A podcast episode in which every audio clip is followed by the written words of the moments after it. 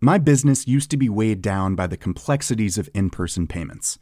Then, Tap to Pay on iPhone and Stripe came along and changed everything. With Tap to Pay on iPhone and Stripe, I streamlined my payment process effortlessly. Now I can accept in person, contactless payments right from my iPhone. No extra hardware required. What's truly remarkable is how I can cater to all of my customers' payment preferences. Whether they're using cards, Apple Pay, or other digital wallets, Tap to Pay on iPhone and Stripe ensure a smooth checkout experience every time. And it's not just me. Stripe helps businesses of all sizes, from local markets to global retailers, scale quickly and stay agile. To learn how Tap to Pay on iPhone and Stripe can help grow your revenue and reach, visit stripe.com slash tap iPhone. Hiring for your small business? If you're not looking for professionals on LinkedIn, you're looking in the wrong place. That's like looking for your car keys in a fish tank. LinkedIn helps you hire professionals you can't find anywhere else, even those who aren't actively searching for a new job but might be open to the perfect role. In a given month, over 70% of LinkedIn users don't even visit other leading job sites. So start looking in the right place. With LinkedIn, you can hire professionals like a professional. Post your free job on linkedin.com slash achieve today.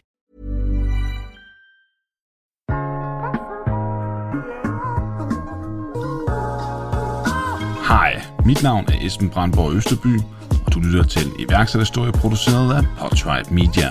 Hvis du enten ejer en webshop eller bare har handlet online, så kender du helt sikkert til Trustpilot. Virksomheden blev på baggrund af at ville skabe tillid mellem brand og forbrugere stiftet i 2017 af Peter Holten Mulman. I dag har de over 700 ansatte på syv forskellige lokationer, har rejst i alt og hold nu fast over 1 milliarder kroner og er tilmeldt ud af 400 millioner aktive hjemmesider i top 400 af de mest besøgte på global plan. Men det var ikke en let vej til global succes. Deres første PR-lancering var for eksempel ingen succes. Men så ringede Metro Express til Peter, som dog havde fået lidt for meget champagne. Og så bliver jeg så ringet op af en journalist fra, øh, fra Metro Express. Jeg tror ikke, han kan høre på mig, at jeg har fået øh, en helt del for meget champagne indenbords. Og, og, og det gode og det dårlige, det er, at jeg kommer med sådan nogle ret ekstreme udtalelser i det der interview. Øh, og jeg er overhovedet ikke vant til at snakke med journalister, ikke? Nej, du har ikke fået noget PR-træning. Altså aldrig nogensinde. Altså, så jeg siger de vildeste ting i det der interview der. Og så kan jeg huske på et tidspunkt, så spørger han sådan, om, altså sådan, er det noget, du kommer til sådan at trykke i morgen, det her? Og så siger han bare til mig sådan, Peter, hvis der ikke sker noget med statsministeren i løbet af aftenen, så er du på forsiden i morgen. Alligevel skabte trafik, og resten er jo historie. Og derfor kommer vi også en del ind på den personlige Peter. Hvad hans vej ind i iværksætteri var, men måske endnu vigtigere, hvilket formål han er drevet af, og i den ombæring, hvordan man takler kritik, når det opstår. Ellers har jeg ikke så meget med at sige en rigtig god lytterfornøjelse. Peter, ordet er dit. Det, som er lidt måske unikt ved mig, eller, eller sjovt ved min historie, det er, at mit sådan, første iværksætterminde sådan, kommer, øh, hvor jeg sådan er i starten af 20'erne. Øh, altså min barndom er øh, meget normal. Øh, min far læge, min mor sygeplejerske. Vi er vokset op i en lille by, der hedder Koldund i Sønderjylland. Gik i folkeskolen, gik i gymnasiet, og gik sådan set mest bare op øh, i det. Så endte jeg på Handelshøjskolen i Aarhus, og af forskellige årsager gik jeg fra at være den her elitestuderende, som sådan, uh, gik helt vildt meget op i at få gode karakterer, til sådan at ikke rigtig kunne finde ud af, hvorfor jeg var der. Øhm, må, må, må jeg spørge ind til det? Altså, hvad, kan du sådan huske, hvad der sådan gik igennem dit hoved? Jamen, i, det var, da jeg er ved at slutte gymnasiet af, øh, så er min onkel så sød, at han tager mig med ud og øhm, øh, introducerer mig til en, der havde læst øh, ingeniør, og en, der havde læst øh, statskundskab, øh, og en, der havde læst en kantmærk. For ligesom at finde, det var sådan de tre øh, studieretninger, jeg overvejede. Og øh, så kan jeg huske, at, at ham, der havde læst kantmærk, øh, han var direktør i en eller anden virksomhed, og han virkede rigtig glad og havde det sjovt og sådan noget. Så tænkte jeg, øh, så tager jeg sådan en kantmærk. Det var... Og så øh, havde jeg Øh, i gymnasiet, der fandt jeg, jeg, jeg, er sådan, jeg er rigtig, rigtig god til matematik. Så jeg tænkte, at uh, jeg kunne bruge den her matematiske, hvad skal man sige, kunde til at blive aktiehandler. Og ja. uh, fordi der, du ved, de har de der quants der, og så skrev jeg en, en bacheloropgave for øh, sådan en, øh, investeringsbank. Og så fandt jeg ud af, at det var bare slet ikke mig. Jeg kunne slet ikke rigtig sådan se meningen i at, at spille det der spil. Jeg kan huske vores kontaktperson derinde, han var sådan ansvarlig for, jeg tror han var ansvarlig for sådan at optimere deres afkast på syv meksikanske olieselskaber, og så skulle han sådan øge afkastet fra 5% til 6,5% eller et eller andet. Øh, sådan så at deres pensionsafkast kunne blive bedre. Og det er jo selvfølgelig vigtigt, og, og har en masse interessante problemer i det, men, men jeg kunne bare mærke sådan, det var ikke, jeg fandt ikke den mening i det, øh, som jeg havde håbet på.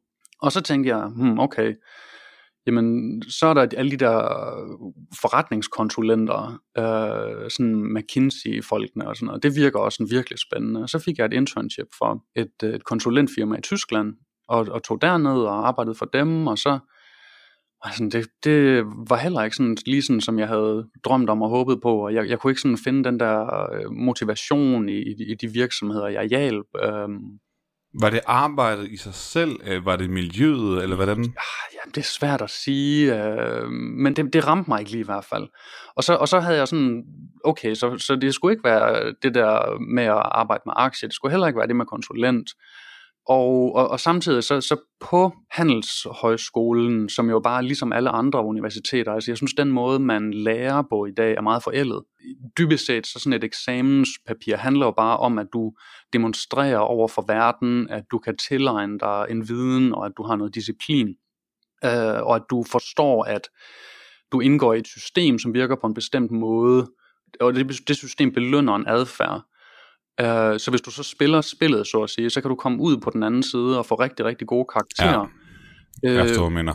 Så det endte med, at jeg sådan, til at starte med, så ville jeg spille spillet, og så seks dage før en eksamen, så ville jeg sådan læse en hel masse type eksamensopgaver, og så ville jeg løse 32 uh, tidligere eksamener, uh, sådan så jeg vidste præcis, hvad de spurgte om, jeg kunne løse præcis den type problemer, og så ville jeg få fine karakterer, uden sådan at lave synderligt meget. Men, men så gik det op for mig sådan, hvem er det egentlig, du snyder, og hvorfor gør du det, og, og hvad er meningen med det? Så det virkede mere og mere øh, formålsløst. Og samtidig med det, så er en eller anden grund, så alle mine venner er mere eller mindre iværksættere, eller rigtig mange af mine venner er iværksættere, øh, og starter virksomheder, og jeg tænker sådan, det, det ser godt nok sjovt ud, det lyder spændende. Det er alligevel ret unikt også. Ja. Vil jeg øh, sige, at det en, altså, ens omgangskreds er folk, der starter virksomhed. Det, det ser jeg sjældent, vil jeg sige. Jamen det, kan, ja, det har jeg sådan set ikke sådan tænkt over, hvorfor det lige var, men, men der var i hvert fald en 5-6 af mine venner, som, som startede en virksomhed på det tidspunkt med, med forskellige succes. Ikke? Og så kan jeg huske, så kommer min kammerat Stefan, øh, netop som øh, min øh, depression over formålsløsheden er størst, og så vifter han med sådan et, et kabel, øh, der kan forbinde en, jeg tror den Sony Ericsson telefon, som sådan var den fancy telefon dengang, øh, med en computer, og, øh, og så har han klippet en annonce ud af den blå avis, hvor at folk sælger det her kabel til 130 kroner, øh, og han har fundet en leverandør, øh, som, som kommer ud fra Kina, og som vi har fået fat i gennem et eller andet sted i Tyskland, hvor vi kan købe de her kabler for 10 kroner. Okay, det var alligevel noget af en ja, og, profitmargin. Ja, og så har han så, øh, gået igennem den øvelse og køber og sælger et par af dem, og de virker og er og, og så siger han sådan, skal vi ikke lave en virksomhed, hvor vi, øh, han kunne godt tænke sig at, at have en og, og lave virksomheden sammen med. Øh, og så siger han, skal vi ikke lave en virksomhed, hvor vi øh, køber og sælger de her kabler? Og, og, så, og så får han så overtalt mig til sådan, at vi putter vores øh, samlede formue ind i, øh, i, i at købe kabler. Og på det tidspunkt, der var det 2.000 kroner, hvilket var virkelig mange penge. Og så køber vi så kabler for 2.000 kroner, og, og lykkes faktisk med at sælge dem alle sammen for 130 kroner stykket. Sådan. Det var da alligevel en god start. Det var en fantastisk start. og så var vi ligesom i gang, og så, jeg kan virkelig huske, at det, det gik enormt hurtigt med at blive bit af det. Altså jeg kan huske, at, at, at før det, så ville jeg spille mit liv med at sidde og spille computerspil, og gå op i, øhm, hvor god jeg var til et eller andet spil. Og jeg har nok sådan en, en ting i min personlighed, at jeg kan blive meget sådan obsessiv omkring ting. Altså sådan, jeg, jeg, jeg, kan, jeg kan finde et eller andet ting, og så går jeg enormt meget op i det og, og det kan nogle gange være rigtig, rigtig godt, hvis jeg finder noget, der er nyttigt at gå op i. Øh, og nogle gange så kan jeg også spille utrolig meget tid, hvis jeg finder noget, som er mindre nyttigt at gå op i. Øh, ja. men, men så lige pludselig, så havde jeg fundet noget, hvor jeg kunne kanalisere al min, al den der energi og al den der, sådan, sådan en lille form for besættelse øh, ind i noget, der lige pludselig gav mening for mig, fordi at det var sjovt, og, og det gav mening, fordi at jeg kunne tjene nogle penge på det, og det gav mening, fordi at vi kunne se, at vi kunne, vi kunne bygge noget. Øh, så, så det var nærmest sådan, i løbet af 48 timer, så var jeg bare hugt, og, og har aldrig kigget mig tilbage. Ej, hvor er det sjovt. Jeg, jeg kunne godt lige tænke mig sådan at afslutte det der med dit, med dit studie. Du nævner, at du sådan sad og lavede øh, forberedelser til eksamen og sådan ting der, og så kom Stefan så godt nok med de her kabler, og, og, og vil lave det. Men hvad, hvad ender det med, sådan med studiet? Får du færdiggjort det, eller, eller hvordan er det? Nej, så til at starte med, så, øh, så har jeg ikke det personlige mod til øh, at, øh, at droppe ud. Jeg tror, hvis, hvis jeg kunne have gjort mit liv om, så ville jeg nok have taget gymnasiet med, og så ville jeg have besluttet mig for at lære og, øh, at programmere, og så, og så have bygget virksomheder på det. Men, men der var sådan en meget stærk tro i mig på, øh, at uddannelse var vigtigt, og at øh, man skulle gennemføre de ting, man startede. Det er jo indoktrineret i din, i din bevidsthed, fordi det er det, vi har lært Ja, virkelig. fra barns ben. Virkelig, og det, og det føltes meget farligt øh, at, øh, at, at droppe ud af studiet. Øh, så jeg blev ved på studiet og, og gik i gang med min, øh, med min kant mærk. Og, og så efter et stykke tid, det, det kan vi også komme tilbage til, så starter jeg Trustpilot, altså ved, ved siden af den anden virksomhed der. Og så går det godt for Trustpilot. På det tidspunkt, så mangler jeg at skrive mit speciale, og, og mm, jeg har sådan nogle fag på sommerskole, og så sidder jeg på et af de der sommerskolefag. Og så kan jeg huske, at det bliver lidt ligesom der i The Matrix, hvor, hvor Neo han kan se sådan The Matrix. Øh, hvor jeg sidder inde i det her eksamenslokale, øh, og jeg tror alle de sådan kan forestille sig sådan den der eksamenslokale følelse, ikke? Altså sådan det der med sådan, at, at til at starte med, så sådan om morgenen, så mødes alle folk, og de sådan er ude på gangen, og der er den der sådan nervøsitet i luften, og sådan lidt anspændthed, og sådan lidt, lidt sådan, og lidt snak, og sådan. Og så går man ind, ja. og man sætter sig derinde, og, der, og du kan sådan høre alle lydene, og, du, og sådan dengang, der var det jo sådan helt oldnordisk, altså der sad vi med sådan noget gennemslagspapir på sådan tre lag, sådan man skulle sådan presse sin kugle ja, ja. helt ind, ikke? Og, sådan, og, og, og, jeg var jo vant til at skrive på computeren, så, sådan, så efter en, en halv time, så var min hånd sådan fuldstændig sådan sammenkrymlet, øh, gigt øh, smerte, ikke? Når man, og, man, og man kan sådan rigtig mærke hele den her nervøsitet i luften, og der går de der folk rundt, som er sådan meget, meget sådan formelle, og, og, og sådan, der er sådan virkelig sådan en stemning. Og så kan jeg huske, at jeg sidder derinde, og så går det bare op for mig sådan, det her er ikke virkeligt. Det du sidder og laver nu, øh, nu afleverer du det, så er der en eller anden person, som bruger syv minutter på øh, at rette det, du har brugt fire timer på at lave. Og så går det ind som et tal i sådan et eller andet papir, øh, som du faktisk ikke skal bruge til noget, fordi du skal ikke ud og have dig sådan et eller andet arbejde bagefter. Du skal bare være iværksætter. Så det, at du har troet, at det her det var et vigtigt tidspunkt, det er faktisk overhovedet ikke vigtigt. Øh, det er nogle andre, som har sat en eller anden spil op, og det er dig selv, der bestemmer, om du vil spille det det der er sjovt, det er, at jeg tror, der er rigtig mange, der har tænkt det samme. Især hvis de har siddet og haft en virksomhed ved siden af, at de kan se, at der, at der er noget perspektiv i det, og det, det er spændende, og man er glad for at arbejde med det og så videre. At når man så sidder derinde, så siger man, åh oh, man, fordi det bliver jo aldrig den fortælling, man nogensinde fortæller igen.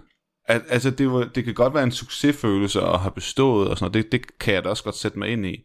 Øh, og selvom jeg også brillerede til den sidste eksamen, så når jeg ser tilbage på det, den er jo en lidt ligegyldigt, fordi jeg er jo ikke, jeg er jo heller ikke ligesom dig og mange andre endt med at skulle hen et arbejde. Det er sjovt, man skal have den, det, der, det der stempel, eller man lige sådan, som om at at det skulle give dig et eller andet. Ja, og, og det er det, som jeg også tænkte over, mens jeg var derinde, det var, at okay, nu har jeg de her to virksomheder, og, og, og den ene af dem, den er sådan ret stabil, og, og kapital for min tilværelse, og den anden, den, den er virkelig lovende, der, jeg har fået fat i et eller andet her.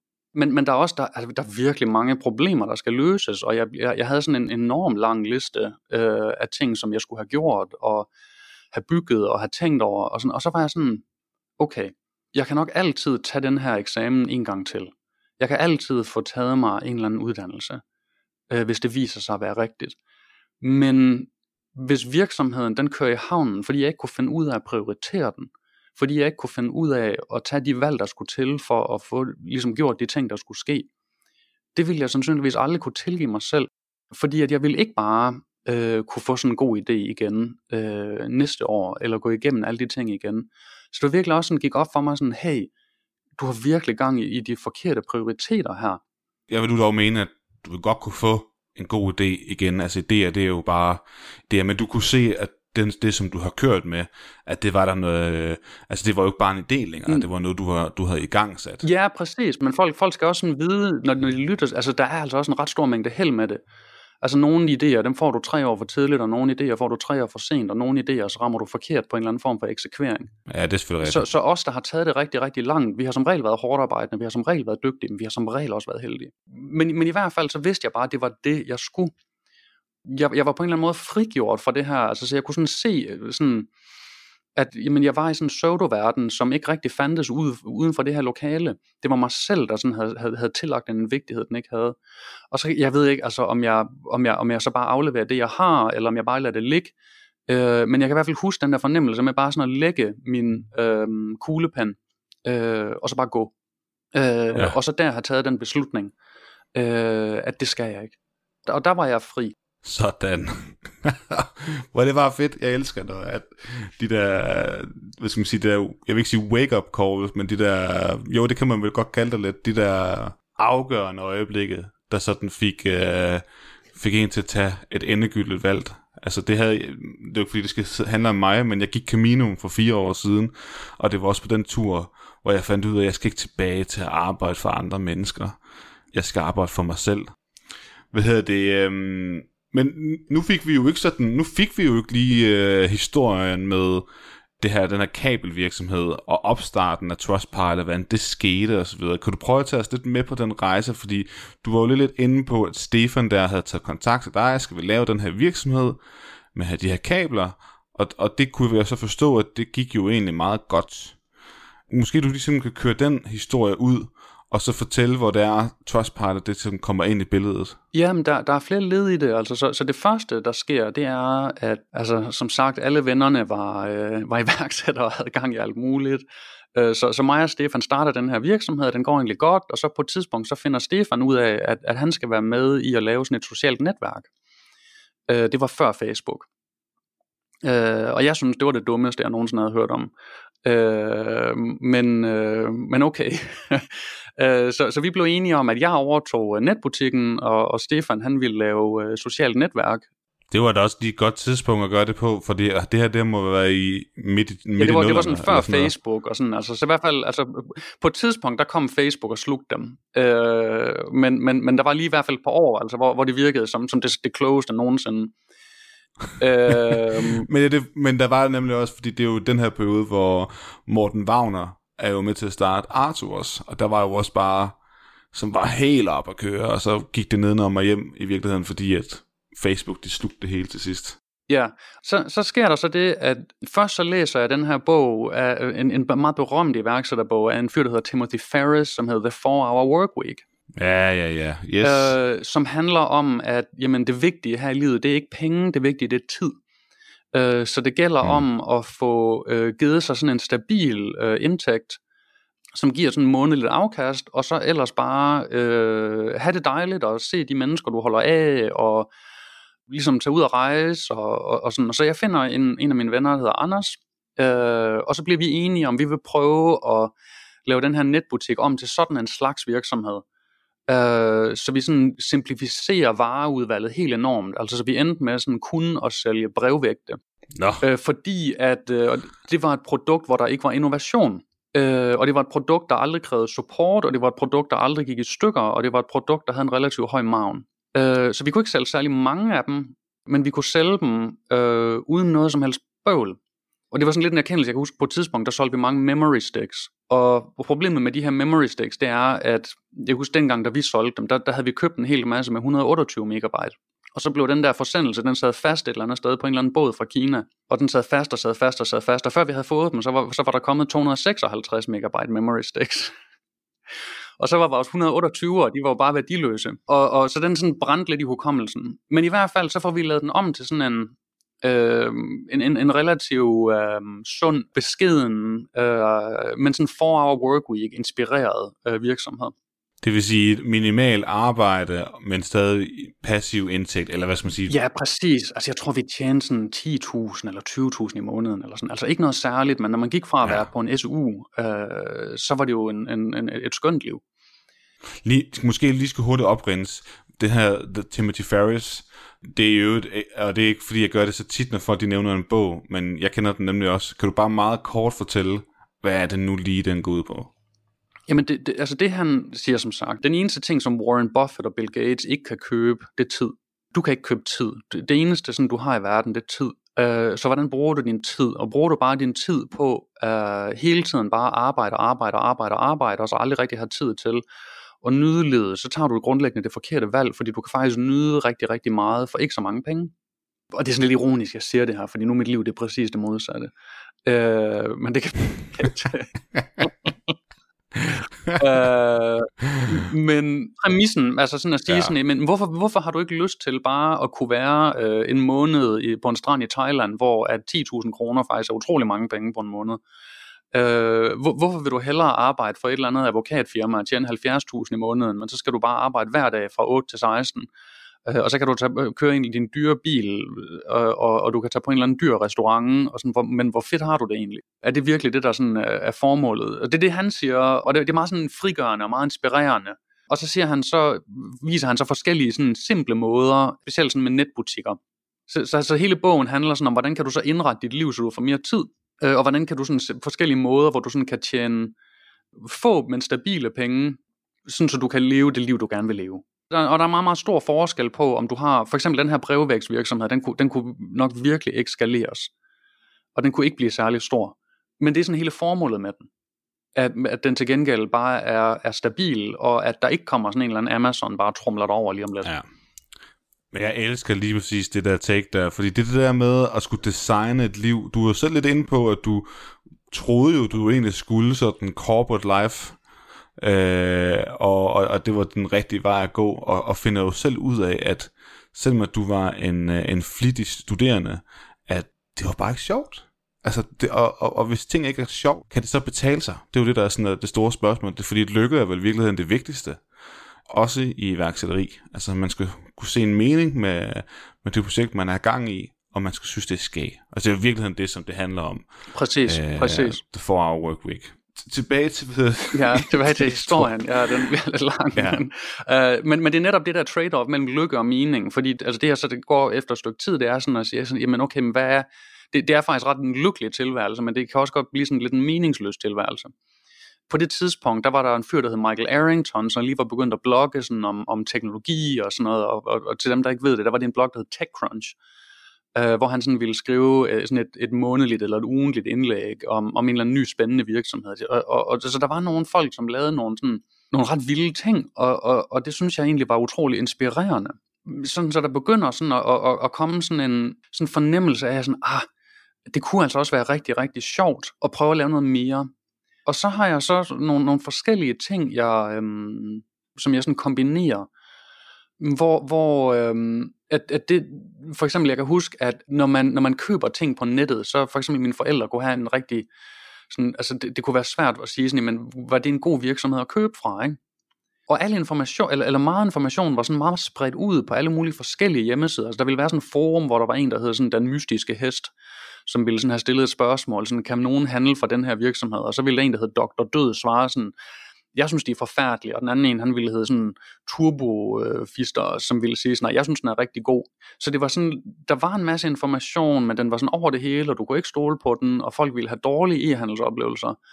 Og samtidig så vidste jeg fra, fra, fra netbutikken, at en af vores største udfordringer, det var, at folk troede, at jeg var en eller anden studerende, som boede i sådan en lejlighed og bare solgte kabler. Øh, og kunne man nu stole på det?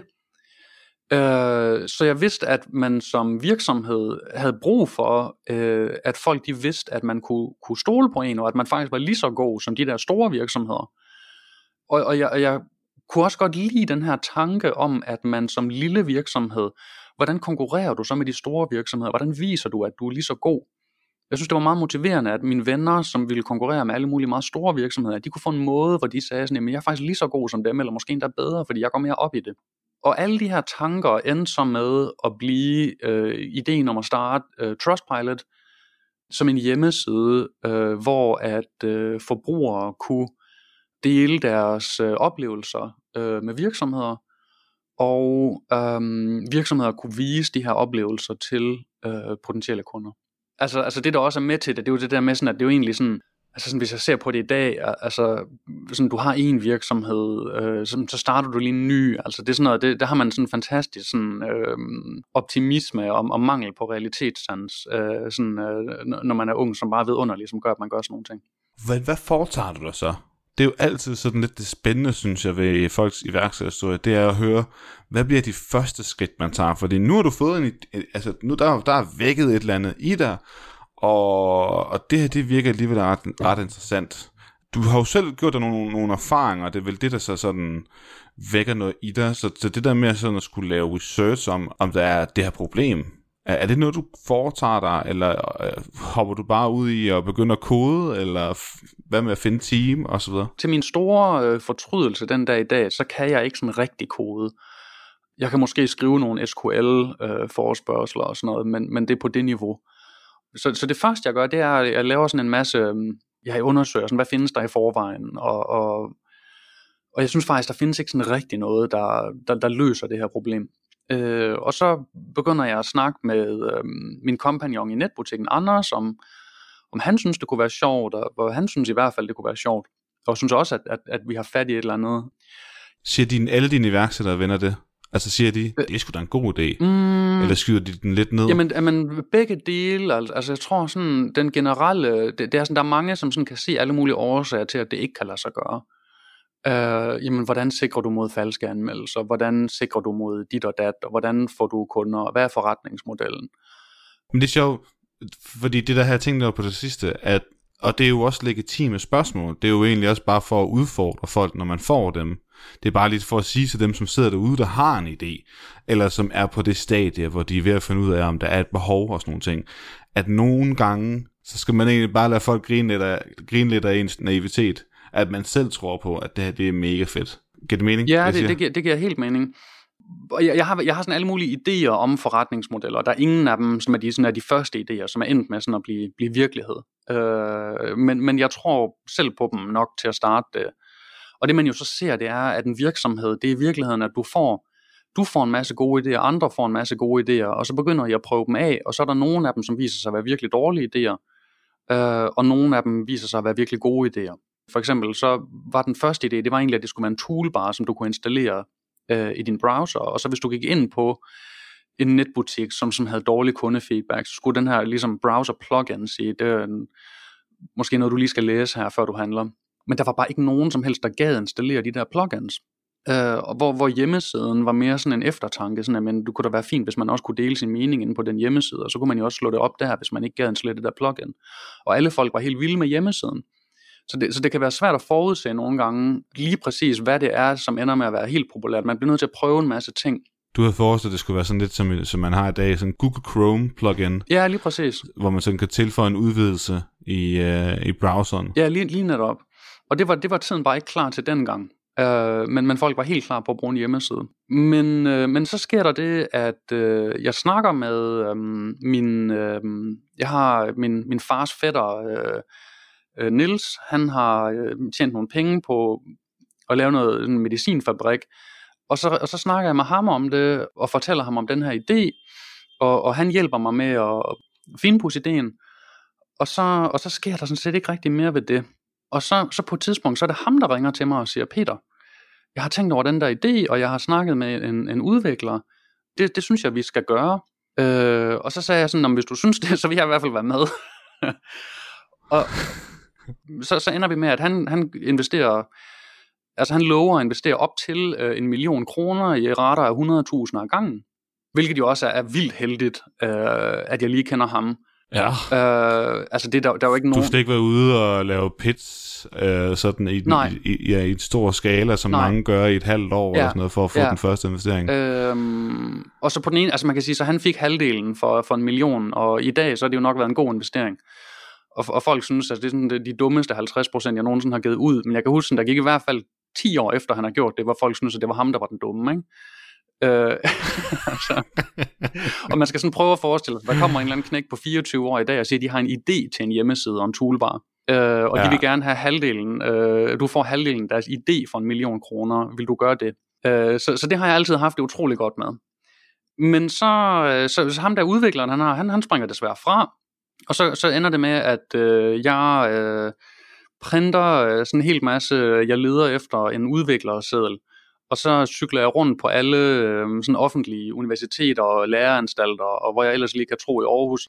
Jeg tror, jeg har hængt 2.000 af de der sædler op på forskellige steder. Og så er der en, der hedder Mark, der ringer og siger, at han kan faktisk godt øh, sådan finde ud af sådan noget. Øhm, og så går vi i gang. Fedt. Ja. Ikke noget sådan, fordi typisk når man sådan skal lave et team sammen, så vil man da gerne lige mødes og lære om... Og jo, men jeg møder dig også lige med ham og tager en kaffe ned på en café, og sådan, man, man finder meget hurtigt ud af, at han er, han er en god fyr. Uh, han er, er direktør for, jeg tror det hedder iPaper i dag. Uh, så vi mødes skam. Men det er også sådan, det går hurtigt. Så går vi i gang med at, eller, eller Mark går i gang med at, at, at kode, og jeg går i gang med sådan at, at tegne, hvordan det hele skal virke, og så efter et halvt år, så beslutter vi os for, nu skal vi lancere den. Og så kan jeg huske, at, at øh, så på det tidspunkt, så har jeg fået et par flere venner med fra, øh, fra Handelshøjskolen, og igen, sådan, altså, det er sjovt, det der, man har sådan de der meget naive op, sådan forestillinger om, hvordan verden virker. Men jeg har sådan forestillet mig sådan, at man laver en kæmpe PR-lancering. Øh, så, så vi sætter os ned i fire dage, øh, og så ringer vi til alle danske journalister, der findes nærmest. Og siger øh, sådan med stor fanfare, ligesom vi lancerer den her hjemmeside, og så, øh, jeg kan huske sådan, sådan på fjerde dagen, så, så vi sådan lykkedes med at komme på sådan en, en, en fem linjers nota på side 17 i Urban, den der gratisavis. Og PR-arrangeringen går ikke vildt godt. Ej, jeg satte jeg op for, at... Øh, for, jeg tror igen, det er den naivitet, ja, det gør, at man, ja. man er simpelthen bare så... Vi er så seje. Ja. Det her, det bliver det helt nye, og det kommer til at gøre en forskel. Og, og så lancerer man det, så skal man prøve at få en omtale omkring det. Ja. Og omverdenen er egentlig bare lidt ligeglad. Ja, præcis. Og så, og så er der sådan lidt, ja. hvad, hvad kan vi kalde så sker der sådan lidt held i uheld. At jeg er sådan lidt slukket og taget til øhm, en, øh, en konfirmationsfest øh, for min fætter, og har fået øh, en del champagne. Og så bliver jeg så ringet op af en journalist fra, øh, fra Metro Express. Jeg tror ikke, han kan høre på mig, at jeg har fået øh, en helt del for meget champagne indenbords. og, og, og det gode og det dårlige, det er, at jeg kommer med sådan nogle ret ekstreme udtalelser i det der interview. Øh, og jeg er overhovedet ikke vant til at snakke med journalister, ikke? Nej, du har ikke fået noget PR-træning. Altså aldrig nogensinde. Altså, så jeg siger de vildeste ting i det der interview der. Og så kan jeg huske på et tidspunkt, så spørger han sådan, om, altså sådan, er det noget, du kommer til sådan at trykke i morgen, det her? Og så siger han bare til mig sådan, Peter, hvis der ikke sker noget med statsministeren i løbet af aftenen, så er du på forsiden i morgen. okay. For, fordi det, du spørger vel egentlig i virkeligheden, fordi det går op for dig, at det er måske ikke helt så smart, at jeg sidder og siger de her ting her. Nej, det var ikke gået op for mig på det tidspunkt endnu. Altså på det tidspunkt, der var jeg bare... Og du spurgte bare sådan der var, Det var mere bare sådan, info. Om, altså sådan, fordi jeg havde bare givet et, et interview, og, og vidste virkelig ikke, hvad det var, jeg havde gang i. Så du må jo egentlig faktisk have siddet mig hen over armene Ja, ja. Efterfølgende. Yes! Ja, ja, præcis. Præcis, vi er på forsiden i morgen. um, og, og jeg siger det sådan ligesom til de der folk, der er sådan, hey, jeg tror faktisk, altså han, ham der, han påstår det der, og, sådan, og det, det, det, det tror folk jo ikke på. Så går jeg i seng, og så kan jeg huske så, øh, inde på, øh, på Danmarks Radio, der har de sådan en regel, at de vil jo ikke, de vil jo ikke ringe og vække folk midt om natten. Øh, så de ringer ikke til dig sådan for eksempel kl. 03.30 om natten. Øh, men kl. 04.00, så er det blevet morgen, og så må man gerne øh, ringe til folk. Åbenbart. Så, så jeg vågner ved, okay. at telefonen ringer, og, og der er en journalist fra Danmarks Radio, som bare sådan siger, øh, godmorgen, jeg ringer fra Danmarks Radio. Er du Peter Møllemann, der er stifter af Trustpilot? Og du er træt, og det så... Ja, ja, og så, yeah. men så vågner man meget, meget hurtigt. Og så var det jo bare, fordi, fordi at folk ligesom forholdt sig jo lidt kritisabelt til, eller, eller ret kritisabelt til mange af de ting, jeg havde sagt den før. Hvad, hvad søren har du sagt? Jamen, det var sådan noget med, at vi ville sætte øh, netbutikkerne i gabestok. Øh, altså sådan forskellige sådan... Jeg ved ikke, det kan, jeg tror også en del af det handler om, at det har været agurketid i Danmark. Øh, så jeg tror, at vi har været sådan lidt heldige om, at sådan den, den konkurrerende historie har været sådan et eller andet med størrelsen af tomaterne. Og man skal også huske, sådan, det var før Trump han var en ting, og det var før øh, Irak. Ej, okay, det var måske efter Irak-krig. Men, men i hvert fald dengang var verden sådan meget andet sted. Der skete ikke lige så meget. Der var ikke Brexit. Der var ikke helt lidt den tillidskrise, der er i dag. Sådan, altså sådan, verden var meget mere sådan den der trygge øh, verden i nullerne. Yes. Øh, hvor at øh, det hele bare blev bedre hele tiden så der, der sker, altså i dag er det sådan meget, meget sværere at komme over øh, sådan nyhedsbilledet, end, end, end det var i, øhm, i juli måned i, i 2007, eller august tror jeg det var i 2007. Ja.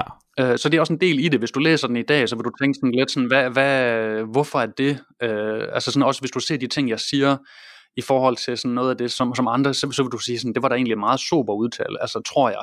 Er tid siden, jeg har læst den. Men jeg, jeg tror sådan, hvis man finder den frem, at man vil sige sådan, det, det var altså helt stille og roligt. Øh, men dengang, ja. der, der var det øh, sådan nyhedsværdigt. Og så var det sådan en, en, en ret vild fornemmelse. Sådan, jeg kan huske, jeg boede i Aarhus dengang, sådan at gå rundt i Aarhus. Og, og, og de der gratisaviser, skal man jo huske, de var jo overalt dengang, ikke? Altså, altså, ved ikke, ja, det er rigtigt. Altså, de var uddelt på bane, ja, over det hele. Øh, så i alle busserne sad folk med, de der, altså med den der kæmpe forside. Det var sådan ligesom de, var de samme sådan bogstavstørrelse, som hvis Elvis Presley han var genopstået fra de døde. Ikke? Uh, og i alle 7-Eleven'er og over hele byen, og alle de der gade, altså de der folk, der stod der, bare delte dem ud til højre og venstre. Og så går det jo ikke værre bedre, end at, end at sådan den her klassiker med, at hjemmesiden går ned, fordi at alle presset og, og, og sådan. Men, men, men så var vi i gang, og så, så lykkedes det faktisk med min plan om, om en, uh, en PR-lancering. Og det man så finder ud af, det er så, at hvis, hvis man sådan prøver at spørge sig selv, sådan, hvad var på forsiden af aviserne i går? Det er der virkelig ikke særlig mange, der kan huske.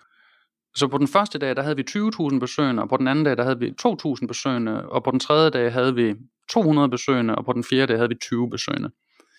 Men vi havde til gengæld fået rigtig meget indhold på siden, fordi at der var så kommet så mange, der havde skrevet så mange anmeldelser. Og, og det tiltrak folk, der læste anmeldelser, som tiltrak folk, der skabte, der skab flere anmeldelser, så lige så stille, så begyndte det at vokse igen. Så trafikken lige, lige til at starte med havde sådan et dyk, men så til at starte, men så begyndte ja. det, det at Google at finde indholdet, og vi begyndte at, og, og, og folk syntes, at det var relevant at klikke sig ind på, og de blev lang tid på siden. Ja, øh, og, og det må I også lære en masse af, ja, ikke? Altså, ja. At... Så, så, så lige så stille, men, men sikkert. Så, og, og, og der var nogle virksomheder, som begyndte at sige, sådan, vi, vi har faktisk fået flotte anmeldelser, vi begynder at skilte med det. Øh, nogle virksomheder sagde, vi, vi begynder at invitere vores kunder til at skrive anmeldelser derinde. Så lige så stille, men sikkert, så voksede det. Ja.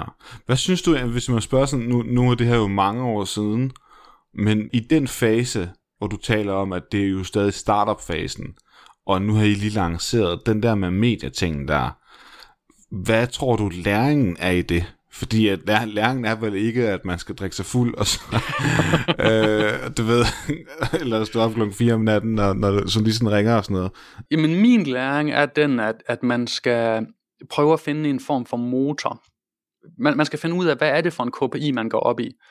Altså, hvad, hvad er det for en eller anden form for tilgang, som er vigtig for din virksomhed? Det kan være din brugertilgang, det kan være din kundetilgang. Og så skal du forstå, jamen okay, hvis jeg skal have en kunde mere, så kan jeg måske sætte øh, en reklame op her, og jeg giver så og så meget for den reklame, og så får jeg så og så mange besøgende ind på min hjemmeside. Og hvis jeg så gør det nok gange, så giver det faktisk overskud, og så kan jeg geninvestere det overskud ind i min motor. Så jeg synes, man skal gøre sig meget grundige tanker om, sådan, hvordan kan jeg få sådan et, et lokomotiv til at køre, som sådan kan gøre sig selv stærkere og stærkere og stærkere. Det er selvfølgelig forudsat, at man har et, et budget til at lave betalt markedsføring. Altså, altså vi ville gå rundt til alle vores venner og, sådan, og prøve at trække dem hen foran en computer og få dem til at skrive nogle anmeldelser af virksomheder, de havde handlet ved. Og så må du spørge dig selv, sådan, ja. hvor mange gange om dagen kan jeg gøre det? Så, så du kan altid sådan konvertere din egen arbejdskraft ind til en eller anden form, hvor du kan drive den her KPI ofte. Øh, ja. Og ellers så er der også, altså så kan du få, øh, altså, altså der er mange sådan gavekort til at komme gratis i gang, 100 dollars til Google AdWords, eller så og så mange dollars til et markedsføringsbudget. Øhm, det er rigtigt, det er rigtigt. Øh, men det var mere i forhold til det med medierne egentlig, fordi det I gjorde, det var, at I tænkte, I skal, vi skal have noget omtale. Ja, nej, det vil jeg ikke gå særlig meget op i. Det, det, du, du er, altså jeg, jeg vil være sådan lidt opportunistisk og, og, og gøre ligesom mig selv, altså, altså du kan egentlig, øhm, igen, nu, nu kan det godt være, at verden virker anderledes, men i ganske mange år, så var det sådan, at så har øh, aviserne, så har de et nummer på deres hjemmeside, hvor de siger, hvis du har en historie, så skal du bare ringe til os. Og så ringer du til dem, og så, så pitcher du din historie til dem og siger, hej, jeg har en historie til jer, øh, den går ud på det og det og det. Og så ofte, så siger de til dig, øh, det er ikke lige noget. Øh, men nogle gange, så siger de til dig, det er faktisk interessant, øh, vi har redaktionsmøde her om 20 minutter, så tager vi den lige op. Og så kan det være, at du bliver kontaktet af en journalist, og så kan du fortælle den. Så det jeg egentlig tror, jeg vil gøre, det var, at ja. jeg, jeg vil altid gøre det. Altså, altså det der med at tage telefonen og ringe til nogen, det er folk helt utrolig bange for. Uh, folk er ja, så bange for ja. at få en afvisning. Det er jo lidt ligesom det der med at hoppe ud i det. Ja, altså ellers, der, der er jo altid sådan et eller andet med, så er der et eller andet lokalmagasin, som kan køre en historie om, at der er en, en person fra det område, som har startet en virksomhed. Der, der er så mange niche-magasiner. Så jeg, jeg synes egentlig, min, min lektion med det, det er, jamen sæt dig ned og ring. Uh, folk fortæller sig altid tusind grunde til, hvorfor ting ikke kan lade sig gøre. Øh, ja. Og så ender de med at tro på dem, i stedet for bare at prøve det. Ja, ja men enig, enig, enig, enig. Altså, men du der er det fjols, altså hvis der kommer sådan en til mig og siger sådan, Peter, du skal investere i min virksomhed, og vores go-to-market, det er, at vi laver en viral kampagne, eller øh, altså, så dør jeg lidt af grin indeni. Øh, så du, du skal ikke sådan satse ja. på det, men du skal da prøve det. Ja. Hvad foretager du så? Fordi at nu, har I, nu får I en masse akkumuleret data, tænker jeg, øh, så frem de havde fået lavet en, en god platform på det tidspunkt. Fordi nu begynder det jo at vokse sådan ja, lige så stille. Ja, jamen så sætter jeg mig ned, og så begynder jeg at ringe til virksomheder. Og så siger jeg, øhm, hej øh, kære virksomhed, øhm, du har øh, nogle, nogle flotte anmeldelser her, dem burde du da skilt med. Vi har lavet sådan et badge, der viser, at du har flotte anmeldelser. Kunne du ikke tænke dig at putte det på din side? Ja. Og så siger de, Nå, hvad skal du have for det? Jamen ikke noget. Vi vil bare gerne have øh, sådan brandværdien, opmærksomheden. Og så siger vi til dem, øh, der ringer til nogle andre, og siger, kunne det ikke være en idé også, hvad med at du inviterer dine, dine kunder til at, og, øh, at skrive anmeldelser inde på siden? Det er der også nogle af dem, der gør. Og, og, og det begynder så at generere links til siden, og det begynder at generere trafik til siden, og det begynder at generere indhold til siden. Og det vi så finder ud af, det er, at der er mange, som faktisk har svært med det her med at, at, at gøre indsamlingen af anmeldelser automatisk. Men de vil gerne, og vi finder ud af, at, at, at det her med at vise det her badge, det kan faktisk også være svært for nogen. Folk er ikke så gode til nødvendigvis at få deres hjemmeside til at se pæn ud i alle mulige forskellige browser og sådan. Så, så vi laver noget teknologi til at vise anmeldelserne, og vi laver noget teknologi til at samle anmeldelserne. Hvilket så igen får, får endnu flere til at gøre det. Uh, og det giver os faktisk um, sådan bruger uh, tilgang nok til, at vi går til seed capital. Hvor meget har I her på det tidspunkt? sådan at bruger? Ja, måske har vi 30.000 besøgende på en måned. Jamen, og jeg havde sådan igen altså sådan med en masse tanker om, sådan, hvad forretningsmodellen var, og sådan, øhm, som de ikke helt troede på, men de kunne godt se, at vi havde fat i noget. De kunne godt se, at forbrugere ville i stigende grad købe på nettet. Altså, altså hele verden flyttede til internettet. Og det ville være meget, meget naturligt. Altså, altså hvem googler ikke lige en virksomhed, før de køber ved den første gang? Så de kunne godt se, at jeg, jeg tror ikke, de var sådan helt klar over på det tidspunkt, hvor stort det ville blive. Men, men der var en chance for, at det ville blive til noget. Og så rejste vi nogle penge. Uh, vi fik 1,8 millioner fra dem, uh, og, og det var så med en, en mål om, at vi skulle få, få lavet en forretningsmodel og komme i gang med os og, og tjene vores egen penge. Ja, hvordan gør du så det? Ja, hvordan gør vi så det? Til at starte med, så havde jeg jo troet, at forretningsmodellen skulle være annoncebetalt. Ja, for hvem? Jamen, for, altså, altså simpelthen, at, at vi får så meget trafik på siden, at, uh, at vi kan vise for eksempel Google-reklamer. Mm. Men jeg kan huske sådan, at jeg tror på det tidspunkt, hvis, hvis man havde 1000 besøgende, så ville man få 8 kroner af Google. Så de der 30.000, det var så 30 gange 8. Så vi fik sådan 240 kroner øh, hver måned af Google. Ja, det er ikke måde. Og, og det, det kunne da i hvert fald, altså det kunne i hvert fald give en god tur i biografen. Øh, men, men der var ikke meget øh, sådan lønseddel for det. Øh, så det skal ikke være det. Og så øh, er vi med i, i det her øh, Accelerate-program, øh, hvor, øh, hvor, hvor vi får sådan en konsulent tilknyttet, som hedder Sten. Øh, og han siger så, øh, jamen, øh, altså virksomhederne, de putter jo det her på deres hjemmeside, fordi at hvis kunderne kan se, at de har tillid til dem, så sælger de meget mere. Øh, og I har en hel masse udgifter til at holde den her platform kørende, til at sikre sådan, at integriteten er i orden, og til at sikre, at det bare virker og sådan noget. Altså det er jo egentlig kun rimeligt, at de virksomheder, som også nyder godt af det, de også er med til at betale for det. Det er god mening. Og, og så, så kan jeg huske, så begynder jeg så at ringe til de her, øh, den første, og så tænker jeg så sådan, altså okay, så må jeg jo sætte mig ned og, og ringe til de her virksomheder. Og, og der, er så, der er jeg så ret heldig. Um, jeg snakker, det, det er faktisk sjovt, ja, den første jeg snakker med, det, det er Mads Peter Vejby fra M1, som du også har haft inde i din podcast. Uh, ja, ja. Og, så, og, og på det tidspunkt, der kører det bare derud af for, for ham og for M1, og de har en hel masse sådan reklamer ud at se, uh, og, og de bruger bare Trustpilot over det hele. Og så ringer jeg til ham, og så siger jeg, nå, nu begynder det altså at koste penge. Og så er han sådan, nå, hvad fanden? Altså, han er jo nordjyde, ikke? Og hvor meget skal du så have for det? Det har jeg jo ikke tænkt over. Så skulle man nok lige have gjort ja. det, den ring. Øh, og, ja. og, og, så slynger jeg bare ud uh, 300 kroner om måneden jeg tror på det tidspunkt, det, det, jeg tror det svar, det må han være død af grin over, fordi det var bare ingenting i, i, i forhold til, uh, til hans budget. Men, ja, men, men, men så han er bare sådan, uh, ja okay. Altså sådan, han lader lidt som om, at han sådan, det, men den er han med på. Det, det er et klassisk trick jo. Ja. Man lader sådan som om, at, at mm, det var ikke så glad for. Ja, tænker jeg sådan, det var da okay. Nå, så, så kommer der lige 300 kroner over, altså. Det, det, det var sådan meget moralsk øh, og byggeligt. Og så er der andre, sådan, som er meget mindre. Men, men, men så var det på en eller anden måde, sådan, så var det bevist, at det kunne godt lade sig gøre. Og så kan jeg huske, så ringer jeg til ham igen øh, tre måneder senere, eller sådan noget, og jeg sagde sådan, jamen, øh, nu bliver det, det bliver altså nødt til at koste 600 kroner. Fordi vi kunne se, sådan, vi kunne ikke få det til at løbe rundt med de der, øh, altså, altså 300, det, var, det, var det virkede ikke, matematikken virkede bare ikke i det. Og så var han sådan, hvad? Ringer du så til mig igen om øh, tre måneder og dobler det en gang til? Og så var jeg sådan, nej, det går ikke. Så må du betale et år forud. Øh, og så var han også bare sådan, hvad? Øh, men så endte han med at gøre det. Så han overførte øh, 7.200 for et år. Øh, og så kunne jeg lige pludselig se, okay, hvis vi, hvis vi kan få folk til at gøre det, så kan vi faktisk øh, betale lønninger, og øh, vi kan begynde at, at investere i at få flere kunder og sådan. Her på det tidspunkt er det jo sådan set bare dig, der sidder og ringer ud, ikke sandt? Jo, så det, det er mig de første par gange, og så relativt hurtigt, så får vi øhm, sådan to unge knægte, Lasse og Morten, og min kompagnon Anders, og alle de andre i virksomheden, sådan de prøver at hjælpe dem med. Men, men det ender med, at jeg bruger ni måneder hver dag, sådan, hvad der svarer til et almindeligt arbejde, på bare øh, at ringe til, øh, altså der er ikke den danske netbutik, jeg ikke har snakket med, Nej. om, øh, om, om Trustpilot. Det er sgu skræmmende at, at ringe til folk, som ikke nødvendigvis sådan, vågnede den morgen og tænkte, at sådan, de lige havde lyst til at snakke med Peter. Det har der godt nok også blevet lagt på ret hurtigt mange gange. Men igen, så var jeg også heldig det der med timingen, at altså jeg snakkede også med mange, hvor de så sagde sådan, hmm, jeg synes faktisk, at jeg har en meget bedre service end mine konkurrenter. Mine konkurrenter, de markedsfører enormt meget på pris, pris, pris, pris, pris, pris, pris. Og der var alle de her prissammenligningssider, altså som magnerne fra folk blev kørt helt i bund. Og de sagde, synes sådan, jamen det er sådan lidt, lidt unfair, det der med, at der findes ikke nogen måde, hvor at jeg kan, at jeg kan køre sådan en premium produkt, eller jeg kan køre en premium service. Jeg er tvunget til sådan hele tiden bare at konkurrere på pris, og det er sådan skruen uden ende for mig. Og hvordan kan jeg vise, at jeg faktisk klarer mig bedre end de andre?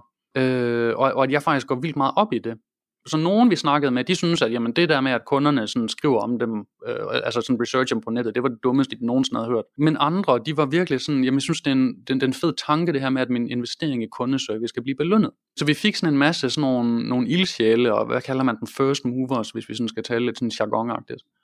Og, og, og tiden var virkelig med os.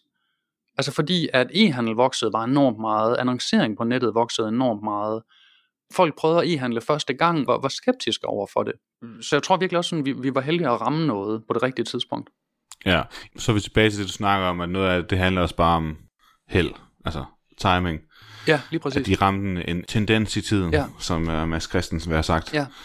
Der var en anden ting, jeg sådan set tænkte på, fordi at Seed, de investerer jo, at det er ret mange penge, synes jeg, taget betragtning af, at, at I ikke lige havde fundet ud af, hvordan I skulle tjene penge nu. Men I kan godt se, at vi er i gang med noget spændende, så her er nogle penge. for at se, om I kan finde en løsning på det. Og nu har I jo faktisk fundet en løsning. Nu, nu er der noget, der sådan... Øh, I skal få Mads Peter Vejby til at, at, at signs op til, øh, for, for et helt år forud, så er det sgu egentlig meget godt, ikke?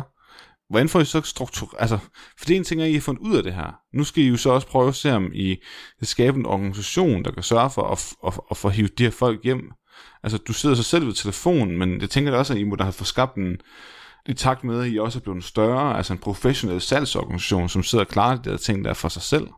Til at starte med, jeg er utrolig glad for, at jeg fik den erfaring, fordi det gav mig sådan en utrolig stor forståelse for, hvordan er det at være netbutik.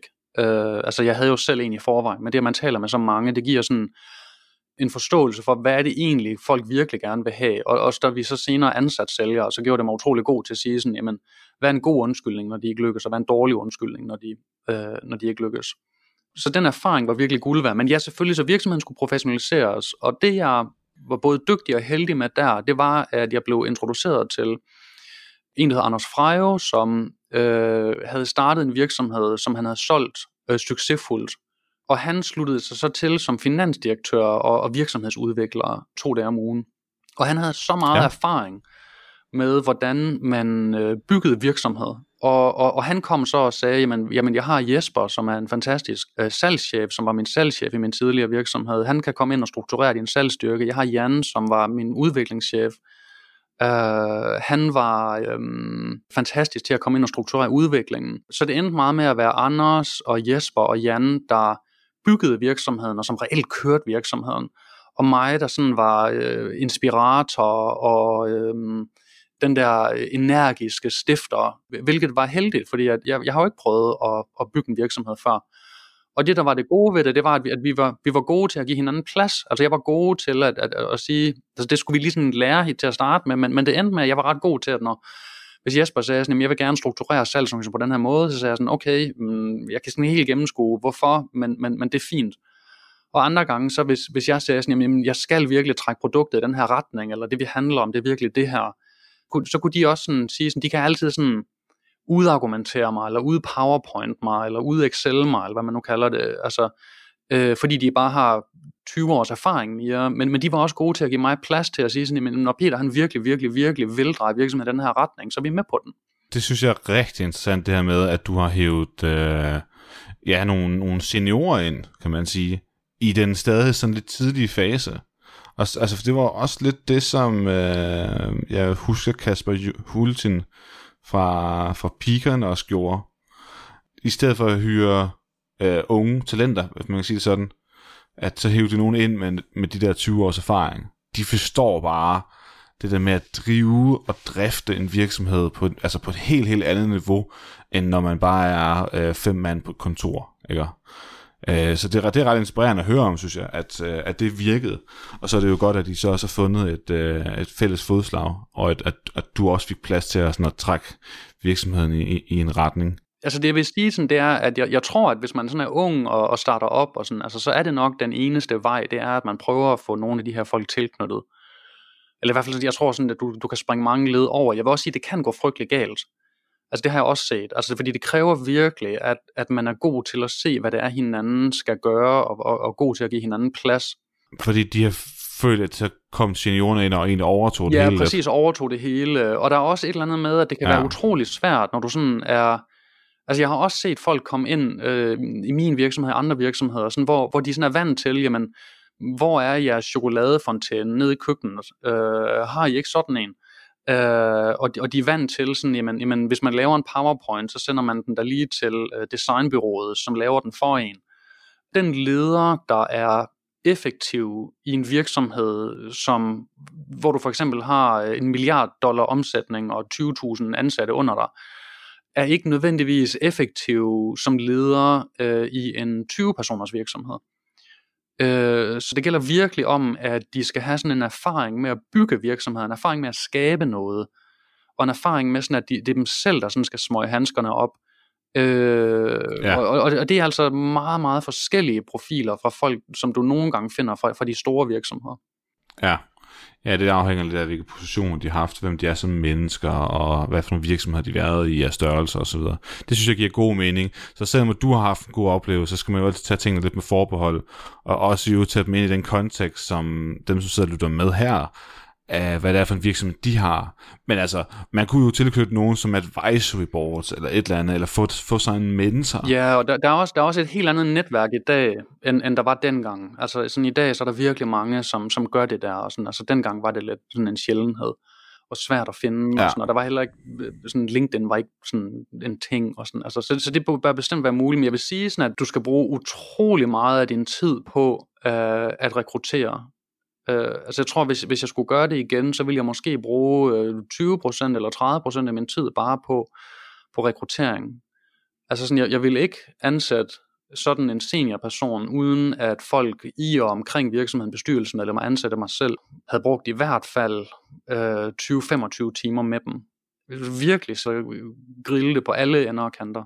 Det lyder godt nok så meget, men jeg kan godt forstå, at, øh, at den del er vigtigt, og det er nok også fordi, du har oplevet, nu er jo en vis størrelse, at, øh, at samtidig så vælger man den forkerte. Øh, og det kommer jo til at ske for alle, som forsøger at, at starte virksomheder. Hvor er vi egentlig henne på rejsen her, altså med alle de her folk her? Her er vi to år inde i rejsen. Hvad så med finanskrise og sådan noget? Rammer det slet ikke uh, jer der?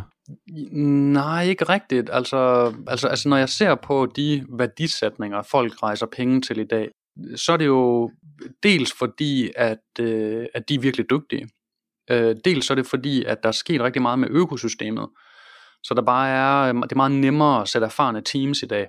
Øh, men dels så er det også specielt øh, de, de fundraisers, der blev lavet før corona, øh, men også nu her, så er der virkelig meget gang i den igen så de, de finansmarkederne nu her buller jo bare derudad.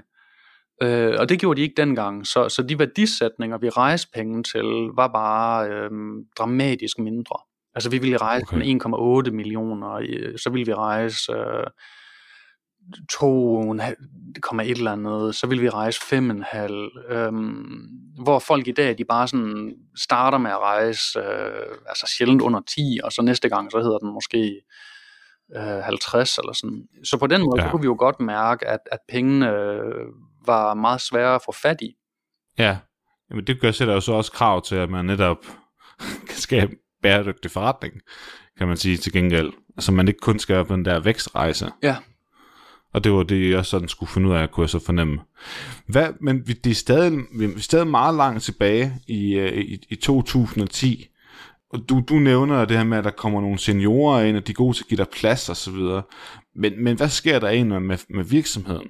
Bliver der bygget nye produkter? Øh, hvad siger kunderne? Er de også tilfredse, når de har haft den her måned? øh, vækster i sådan på øh, medarbejdersiden, og, og hvordan er det egentlig at opleve alle de her ting her? Sådan, hvis, man, hvis man zoomer ud og ser det fra, fra i dag, så har det jo egentlig bare været sådan en, en, en ret stabil øh, vækst. Øh, når man lever i det, øh, så er det langt mere dramatisk.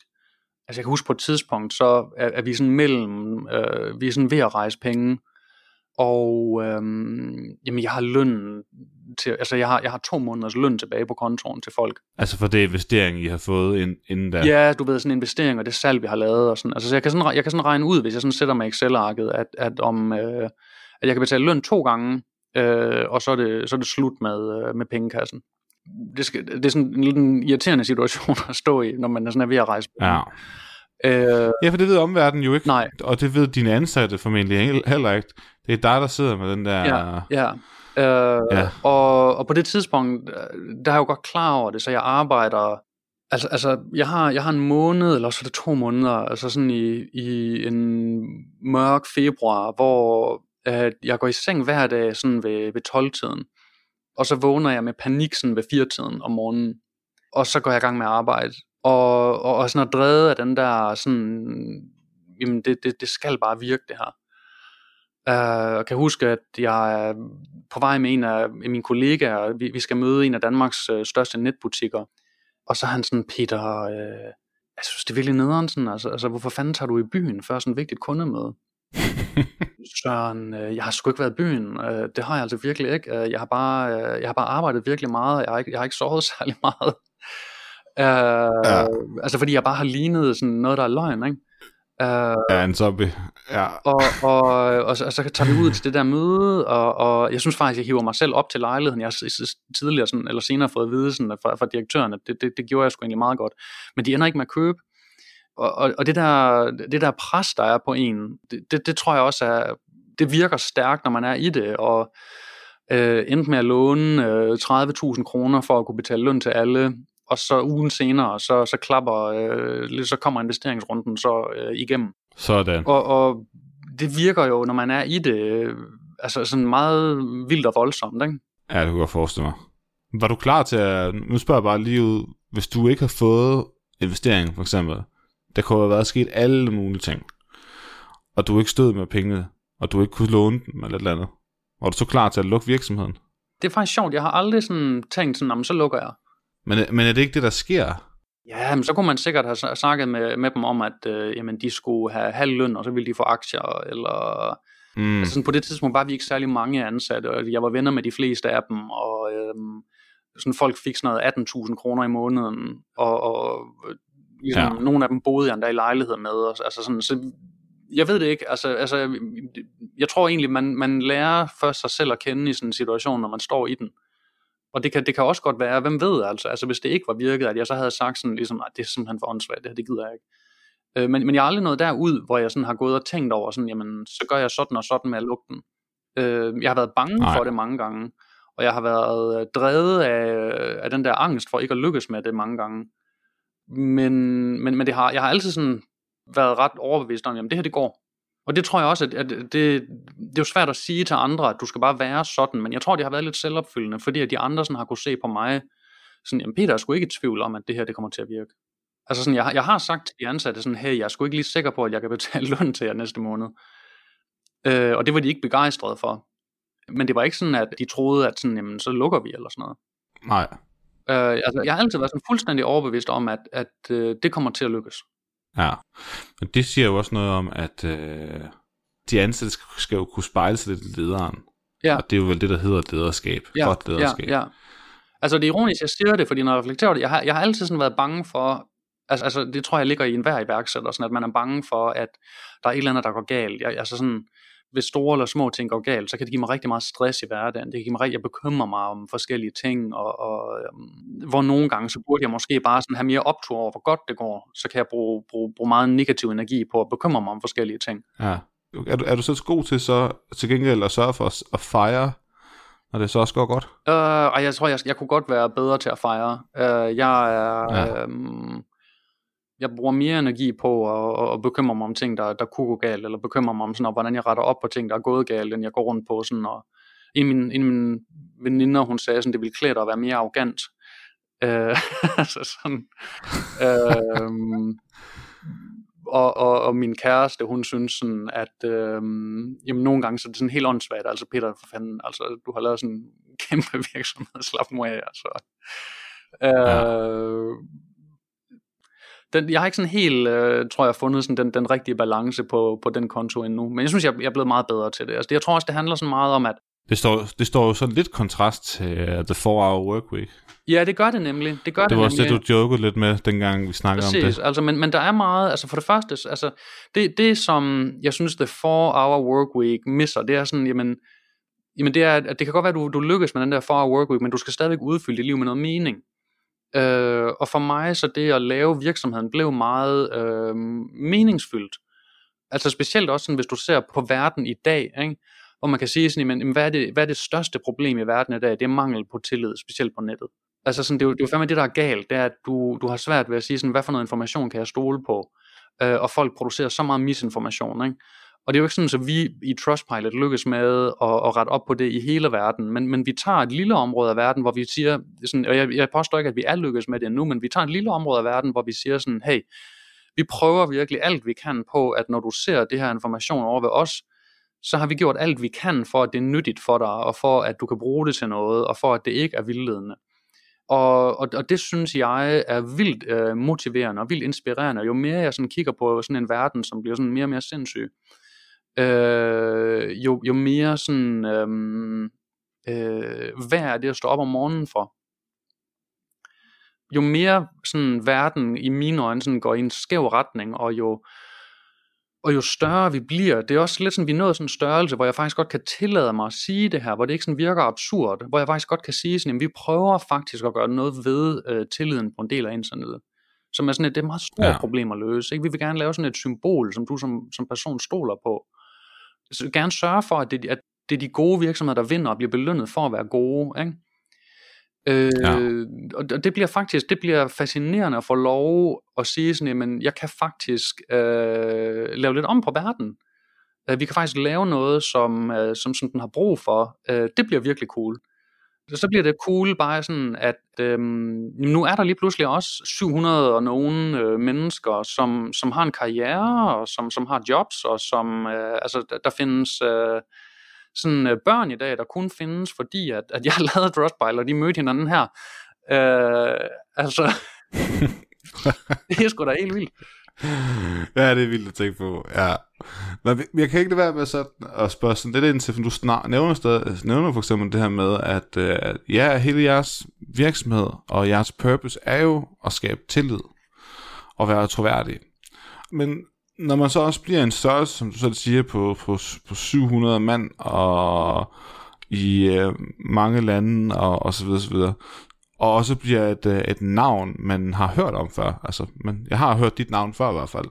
Jeg tror, du har deltaget på noget, øh, de seks hatte og sådan noget, tror jeg nok. Kan det ikke passe? Ja, Du var lidt rundt omkring. Mm. Øh, man har hørt dit navn før.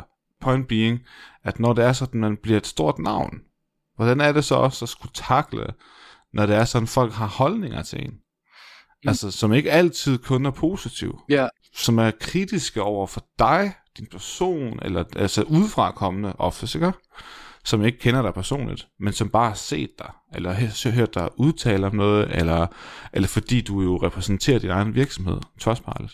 Ja, øh, jamen det er noget, som jeg har øh, reflekteret rigtig meget over øh, som menneske, øh, fordi det jo er et vilkår ved det. Altså man kan sige, at vi, vi prøver at løse et problem, der er vigtigt. Vi prøver at løse et problem, der er svært. Vi prøver at løse et problem, som, som rigtig, rigtig, rigtig mange øh, er påvirket af. Så det betyder også i sagens natur, at så er der rigtig mange, som går op i, hvor godt gør vi det. Det er ligesom om, at det, det kommer med det, det er bygget ind, det er ikke en bug, det er en feature. Det, altså, hvis, hvis, lad os sige for eksempel, at du laver en eller anden hjemmeside, hvor folk kan uploade billeder af søde katte, og den så går ned, eller at, at du har lavet en dårlig hjemmeside, eller sådan noget. Altså, så, det er nok ikke noget, sådan, folk går sådan helt vildt meget op i, hvis den går ned. Nogen gør sikkert, men, men ikke alle går op i det. Ikke? Hvis vi, vi går ud, og så prøver vi at sige sådan, jamen, jamen vi prøver faktisk at skabe øh, et, et ordentligt billede af den her netbutik. Øh, hvis det så viser sig at være en forfærdelig butik, som giver folk en masse dårlige oplevelser, så bliver de selvfølgelig sure på os. Eller hvis det er en god øh, hjemmeside, og, og, øh, og, og billedet inde på vores side er, den, er uretfærdigt over for den, så bliver virksomheden ærgerlig over for os. Jeg, jeg tror ikke, at du kan lave noget, som rammer så mange mennesker, om de synes er så vigtigt, øh, lige meget hvad du gør, uden at der kommer nogen med, som så siger sådan, jamen her skulle du have gjort det bedre, det her det bør være anderledes, som så har en mening til det. Det, det, kan jo, det kan jo ikke lade sig gøre på definition. Det betyder ikke, bare fordi du ved det rationelt, betyder det ikke, at du som menneske har det nemt ved at være øh, i kritikken, og at du ikke kan blive sådan ramt af den og ærgerlig over den og sådan noget. Men, men jeg synes, at jeg har været god til at spørge mig selv om, sådan, jamen, sådan, hvorfor er jeg her, hvad er det, jeg vil, og, og, og hvad er det? Det, det handler om, det er, at hvis du leder et formål, så kan du faktisk udholde utrolig mange ting. Så det handler om at komme tilbage til det her formål og sige sådan, okay, vi får kritik her. Øh, jamen, vi får kritik, fordi vi ikke har været gode nok til at finde falske anmeldelser. Okay. Øh, er den kritik berettiget? Øh, jamen, øh, noget af den ikke berettiget, noget af den er berettiget. Okay, ærgerligt over, at de ikke fik det hele rigtigt, men øh, på den anden side, så er det faktisk også motiverende, at de går op i, hvad vi laver, og det går de op i, fordi det er vigtigt, og det bliver vi nødt til at gøre bedre. Så det har også givet mig sådan en energi, at, sådan, at, sådan, at efter vi har fået nogle bank, øh, så er jeg kommet ind i, i virksomheden, og så har jeg sagt sådan, okay, prøv lige at høre her, øh, det her, det her, det her, det bliver vi nødt til at gøre bedre, og, og så, så bliver der også, og folk kan se sådan, når de er i virksomheden, jamen verden går fandme op i, hvad vi laver. Så det gør, at det hele bliver meget mindre havregrød, øh, og meget mere øh, formålspræget. Jeg kunne også forestille mig, jeg synes det er et rigtig godt svar, Peter. Jeg kunne forestille mig, hvor, hvor, hvor ja, der var en fan det må være.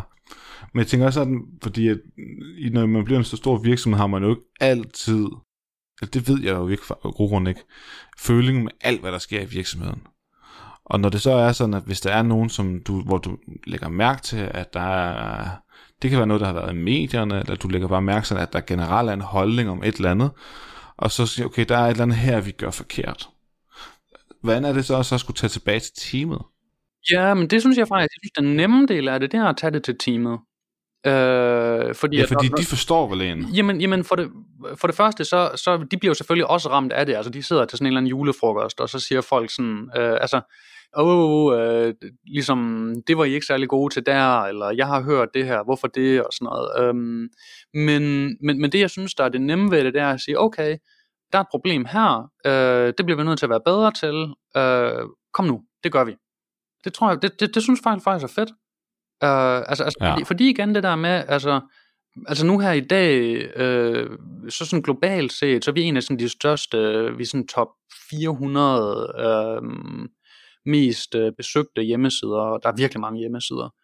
Øh, vi har vi har mange altså vi har millioner altså altså altså 100 millioner af mennesker som bruger os. Altså altså 10.000 af virksomheder som bruger os. Øh, og, og, og igen det her med at sige folk kan jo godt se sig omkring ude, ude på nettet og sige sådan jamen, jamen det her problem med at sige kan du stole på indholdet? Det er ikke nemt at løse men det er fucking vigtigt så jeg tror ikke, at folk i sådan i omverdenen har sådan en eller anden forventning om, at jamen, det, I, I har bare lavet en perfekt løsning i morgen. Jeg tror, folks forventning er, at, at vi gør det godt, og at vi gør det bedste, vi kan, og at vi hele tiden gør det bedre. Altså, så der er måske øhm, sådan 1000 problemer, man skal have løst, og vi har løst 500 af dem, og har 500 flere, vi skal have løst. Og vi, gør og vi bliver hele tiden bedre og bedre og bedre. Den del af det er egentlig okay. Men det kan godt være, ja. altså sådan følelsesmæssigt, det er jo ikke særlig fedt, når du har snakket med en eller anden journalist, som, synes, at du er et fjols, og han har valgt at citere for hver eneste Nej, æ og ø, øh, du har lavet sådan, altså sådan, han skriver simpelthen, når du siger ø, Øh, og så kan man sådan læse i den der vis, der hvor dum man er. Det, det, er jo ikke, det, jo ikke sådan, altså, det jo ikke sådan, at jeg bare sådan er sådan et eller andet overmenneske, som ikke bliver sådan påvirket af det. Men, men over tid, så, så er jeg sådan blevet rigtig god til at kanalisere det ind i at sige sådan, hvorfor er vi her? Så synes jeg også, at det er vigtigt, at man hele tiden gør sig selv bevidst om sådan, og, og det er ikke, igen, det, det er ikke fordi, jeg sådan er verdensmester i det, det er noget, jeg skal minde mig selv om hver dag, det her. Hvad er det okay, at du har det nedenover? Ikke? Lad os sige for eksempel, at øh, du har et familiemedlem, der har kræft. Det er virkelig okay, at du har det nedenover det. Ikke? Men, ja. men, men hvor, hvor meget nedtur skal du have over din virksomhed, som er en eller anden svimlende formue værd, og som bare buljer dig ud af, den, den lavede en eller anden fejl, eller, eller fik noget kritik, eller sådan noget. Altså, selvfølgelig skal du have det nederen over det, men det må altså heller ikke ødelægge dit liv, fordi i det store hele, så går det godt, og i det store hele, så skal du kanalisere det ind i at sige, at det, det, du får den her kritik, fordi du laver noget vigtigt. Så, så det gælder om sådan at styr på sit hoved. Og lad det være de sidste ord. Peter, tusind tak for første del af din historie. Nu, det her, det var jo sådan lidt iværksætterrejsen, og så glæder vi os til at lave en, en anden del, som kommer til at lidt blive mere, skal man sige, direktørrejsen i sin egen virksomhed. Tusind tak for, for din tid. Det var en fornøjelse at snakke med dig. Jeg glæder mig til del 2. Det var altså første del af historien om Trustpilot, fortalt af stifter Peter Holten Mulman. Hvis du gerne vil vide, hvornår den anden del kommer ud, så husk at abonnere på podcasten, der hvor du lytter fra. Ellers har jeg ikke så meget med at sige, end kan du have en rigtig god entreprenant dag, til vi høres ved. Hej!